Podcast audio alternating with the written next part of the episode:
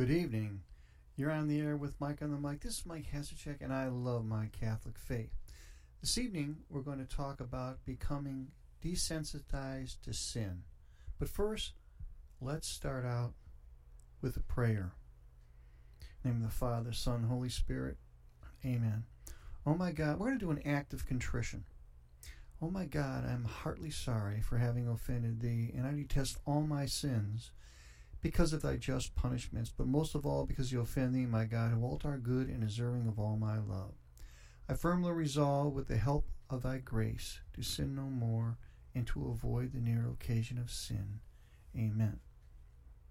So we are in the season of Lent, and it's time when it's a time when we really seek a conversion of our hearts to follow the will of our Lord and Savior Jesus Christ more faithfully. God calls us all to a life of holiness. So, what's holiness? Holiness is the perfect conformity to the will of God in all things, at all times, and in all places. It's the perfect correspondence between who and what you are and who and what God wants you to be. And that's a pretty darn tall order. But in simple terms, you know, holiness is just rejecting sin. If we're doing God's will, we are actually rejecting our sinful ways. So, why is our society becoming so desensitized to sin? Well, it's like what happens with a frog in the water. If you throw a frog in boiling water, he'll jump right out. But if you put a frog in water and slowly turn up the temperature, he will stay in the pot and eventually boil. That's what happens to us. You know, you kind of get used to your surroundings. You get used to it, and before you know it, you're over your head. As the secular world becomes more sinful in its trends, we become more desensitized to it. Things that we watch on TV today during prime time hours when the kids are still up would have been banned 60 or 70 years ago and not permitted to be broadcast. You could not even use foul language on a TV series. Explicit sexual scenes on television didn't happen. Profanity in music was not permitted. Never heard that on the radio. Most stores were closed on Sundays, churches were packed, confession lines were long. We could pray in school. There were no transvestite reading hours for children at the local libraries. Unmarried cohabitation was the exception, not the norm. Kids could not collaborate with the teacher to transition their sex without parental knowledge. We could go on and on with this list. The point is, what most people today consider to be morally upright and normal would not stand up against the Ten Commandments established by God. They, they just won't stand up. And I went to confession this past Saturday, and including myself, there were three people there for confession, and one was already in the confessional. I would hardly call that a line. Um, I mean, it's just amazing. And it's not because people are committing less sin than they were 60 or 70 years ago. I'd actually argue that people are sinning more and repenting less. 50 to 60 years ago, I used to see quite a few of the neighbors in church on Sunday. These days, most of the neighbors don't go to church, and that's very indicative of what we're seeing in religious surveys. What's causing all of this, though? Know, I think we have seen a deterioration of faith formation and really poor catechesis. Most kids in their teens can't recite the Ten Commandments. They don't even understand the seven sacraments. According to a Pew study, a couple of years ago, only a third of Catholics believe the Eucharist is the body, blood, soul, and divinity of our Lord and Savior Jesus Christ. Many secular norms today are in opposition to our Catholic faith. Imagine if this trend continues, what it will look like over the next 50 years. God help our grandchildren. So, how do we reverse the trend, particularly in our own families and households? You probably have heard the expression, the buck stops here the fact of the matter is that if we leave it up to someone else, well, you know, you're just going to continue to get more of the same, right? I mean, because that's what's happening. You know, there are certain things we control in our lives. If there was ever a time to have a conversion of our hearts, now is the time during Lent today. Today is the first day of the rest of our lives. We can start right now. Let's start in the home from the time we wake up in the morning with a prayer. When we wake up in the morning, let's thank God for another day. Here's an example Heavenly Father, we praise you, we glorify you, we give you thanks for your only begotten Son, our Lord and Savior Jesus Christ. Thank you for all you have given me. And then maybe saying Our Father after that. You know, let's pray before each meal throughout the day, whether at home, um, out loud, and with family members, or silently if need be when we're out in public. And we say the following prayer Bless us, O Lord, in these thy gifts which we are about to receive from thy bounty through Christ our Lord. Amen. Wow. That's so easy to do throughout the day, and it doesn't interfere with absolutely anything. So now, you know, we're acknowledging God throughout the whole day. This is an easy thing to do. And again, it's not interfering with anything, it's not taking any big amount of time up, right? Um, but we're bringing God into our lives. We're making Him the center of our lives. You know, let's now make sure our, our, ourselves, as well as all of our family members, know the Ten Commandments. Let's say that we commit to everyone being able to recite them before Lent is over. I mean, it's not a big deal to get everybody to memorize 10 lines and, and know what they are and talk about them and what their meaning is. And let's do that for a second. Um, there's this uh, gentleman, his name's Michael Haynes, and um, he kind of, uh, this was on the um, U.S. Uh, Catholic Bishops website. It's usccb.org, I believe. And um, it's you know it's it's a listing of the Ten Commandments, and it talks a little bit about each one of them. Um, and let's kind of walk through them, the Ten Commandments. Number one, I am the Lord thy God. Thou shalt not have strange gods before me. So, you know, these are commands. You know, it's faith, hope, and love, and worship of God, reverence for holy things in prayer. That's what this is telling us to do. What is it forbidding us to do? Well, it's forbidding, forbid, forbidding us uh, to do idolatry, superstitions, uh, spiritisms, uh, tempting God, sacrilege, attendance at false worship. Um, those are the kinds of things that we, you know, that that are, um, you know, you're committing a mortal sin if you do any of those things. Um, second commandment Thou shalt not take the name of the Lord thy God in vain. That's commanding reverence and speaking about God in holy things, the keeping of oaths and vows. What is it forbidding? It's forbidding blasphemy or the irreverent use of God's name, speaking disrespect, disrespectfully of holy things, false oaths, and the breaking of vows. And, you know, th- these are all would be mortal sins under the second uh, commandment. And, you know, it's like some people in their ca- vocabulary, the GD word is commonplace. It's, it's constantly throughout the day. You know, each time you do that, it's a mortal sin. And, you know, the, these are easy things to break habit wise. Very easy things to break habit wise. We can do this through Lent. Um, number three, third commandment keep the Sabbath holy going to church, it's, commanding us to go to church on Sundays and also holy days of obligation. It forbids us from missing church through our own fault, right? So if we're sick, that's an excuse. Um, if there's, um, you know, if you have a loved one you're taking care of, that could be an excuse. Um, but if it's through your own fault, if you're going to a ball game somewhere instead, that's not an excuse. Um, unnecessary uh, work that you're doing on that day uh, because we're we're supposed to ha- have a day of rest uh, on Sunday, and then um, you know those are the kinds of things that violate that commandment. Uh, let's talk about number four: honor thy father and thy mother. Well, this com- encompasses more than what you would think. Uh, it commands us to love, respect, have obedience on the part of children care on the part of our parents for the, their spiritual, temporal welfare of their children. You know, parents should be um, caring for their spiritual and temporal welfare of their children, and obedience to civil and religious superiors. These are all part of the commands. And what does it forbid us to do? Well, forbids us to have hatred of parents and superiors, disrespect and disobedience. That's how how we, we break that commandment. Let's look at number five. Thou shalt not kill. It commands what's what is it commanding us to do?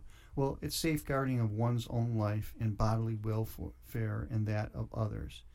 What does it forbid us to do? Unjust killing, suicide, abortion, sterilization, dueling, endangering life and limb of self or others. So it encompasses more broadly, more broadly things that you know sometimes you don't think of, think of, and it's really important to go through each one of these commandments, um, and and and that's why we're just kind of briefly perusing over them this evening. I mean, we're gonna, I think in in some future shows maybe we'll take a one radio show and just talk about one particular commandment and go through, and we can spend a whole radio show on that. We're gonna we're gonna do that uh, down the road. Let's go to number six. Thou shalt not commit adultery. Well, what is it commanding us to do? It's commanding chastity in word and deed. What is it forbidding us to do? Obscene speech, impure actions alone or with others, and you know, and acting on it. And you know that that's so common these days. It's again, you know, where we talk about um, we're desensitized to sin because things like that are very commonplace in our world, the secular world. Let's go to number seven. Commandment number seven. Thou shalt not steal. What does it command us to do? Respect for the property and rights of others, right? The paying of just debts when we debts when we owe, owe money, paying just wages to employees, paying wages to employees that are fair. Because if we're somebody who's cheating our employees, you know, we're committing a sin, right? And then integrity in public office. You know, encompasses all of that. Um, what does it forbid? It forbids theft, damage to the property of others, not paying just debts, not returning found or borrowed articles, giving unjust measure or weight in selling, not paying just wages, bribery, graft, cheating, fraud, accepting stolen property, not giving an honest day's work for wages. That there's that's the opposite of somebody not paying you what's fair to you. And then breach of contract. Those are just that you know, all that encompasses a violation of the seventh commandment, which is thou shalt not steal. Number eight, thou shalt not bear false witness against thy neighbor. It commands us to have truthfulness, respect for the good name of others, and the observance of secrecy when required. What does it forbid us to do? It forbids us about, lying. Shouldn't be lying to people. Injury to the good name of others, slander, talebearing, rash judgment, contemptuous speech, and the violation of secrecy. You know, if somebody tells you, you know, we'd like you to keep this a secret, and you go blab it all over the place, and and you're saying, sure, I'll I'll do that. Well, you know, you're also you're lying as well. Um, again, these are ways that we break that commandment. Let's go to number nine. Thou shalt not covet thy neighbor's wife. commands us to have purity in thought, right? And it forbids us willful, willful, impure thought and desires. Easy, easy to break that commandment. You know that, that that's very commonplace today and you know something that uh, you know it's just all around us, right? Um, number ten, thou shalt not covet thy neighbor's goods. What does it command us to do? Respect for the rights of others, and it forbids us the desire to take, to keep, or to damage the property of others. So, um, so this is this is something that uh, Michael G. Haynes put together. It's a resource that's uh, on the uh, U.S. Catholic Bishops website, and um, you know I, you know, encourage you to go there, and, and there's you know some other information as well. But this is just kind of a you know an um, overview of the you know quick quick overview of the Ten Commandments, and you know the point I think to make t- this evening is the Ten Commandments aren't just one-liners. You know, they encompass more than what you think, and and um, there's there's a lot more to them, and and we can make it a fun project in the family, learning the Ten Commandments. You know, you you, you know you're learning to recite each commandment by using your ten fingers. So you know that's a that's a way you could make it a project, and you can go on YouTube, and there are many videos that show you how to use your fingers to remind you of each of the Ten Commandments in order, and it's a lot of fun for the kids. And you know you can get these laminated cards on Amazon. You can carry them around with you that list the Ten Commandments. You know, um, this is something you could do and say, hey, you know, during Lent, the whole family is going to learn what they are. We're gonna we're gonna know what these Ten Commandments are. So, you know, we know how to live our lives. We know know how to not how to how to do God's will. You know, and keep and keep the Ten Commandments, um, and not violate them. You know, take control of your children's catechesis and make sure they are learning the foundations of their faith. You know, it, it's it's our responsibility. You know, you just can't lay them off and push them off on somebody and say, okay, so some so a bunch of people who volunteer on Saturdays and Sundays, or maybe a day during the week, to teach your kid what some somebody hands them a, a book that they they're not even that familiar with things. They're they're just doing it because they're they're good neighborly people that say, hey, we need help. We need somebody to teach help these kids. You know, they, they don't have any training. And you know we're we, we, we, we act like you know hey well if you're you know you're, you're I expect you to teach them everything they need to know. That's not the case. You know we need to do it ourselves you know. If you if, if you shove your kids off uh, that have problems to other people they're not going to solve them for them it's up to you.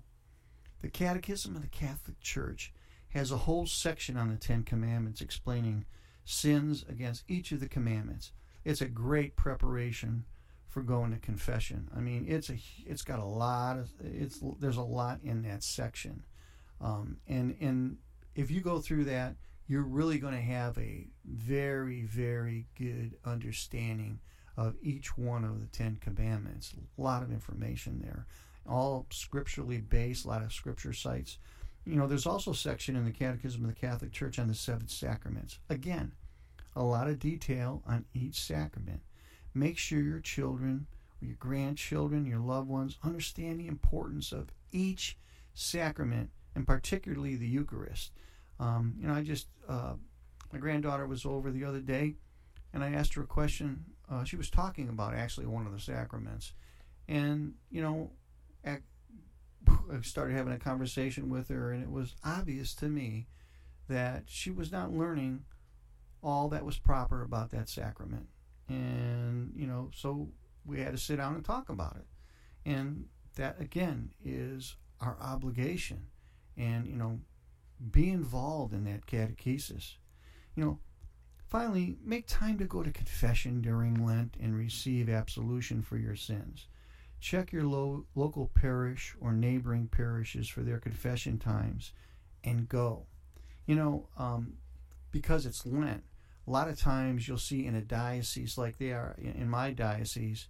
Well, actually, I'm in, I'm in the Youngstown, Ohio diocese, but neighboring diocese, uh, the uh, Cleveland diocese, is actually having this uh, Wednesday evening, I believe they're having a confession night at all the parishes for a couple of hours. And I mean that's that's pretty good. There's no excuse. I mean, you can get some. You you can go almost anywhere in the Cleveland area uh, where there's a Catholic church, and you'll be able to uh, go to confession that evening. I, that's a wonderful thing to do. I hats off to the to the uh, Bishop Malesic for for doing that. Um, but if you haven't gone in a long while, tell the priest and he will walk you through it. There was a time when I hadn't gone in years and it was so refreshing. And the priest helped me get through the confession.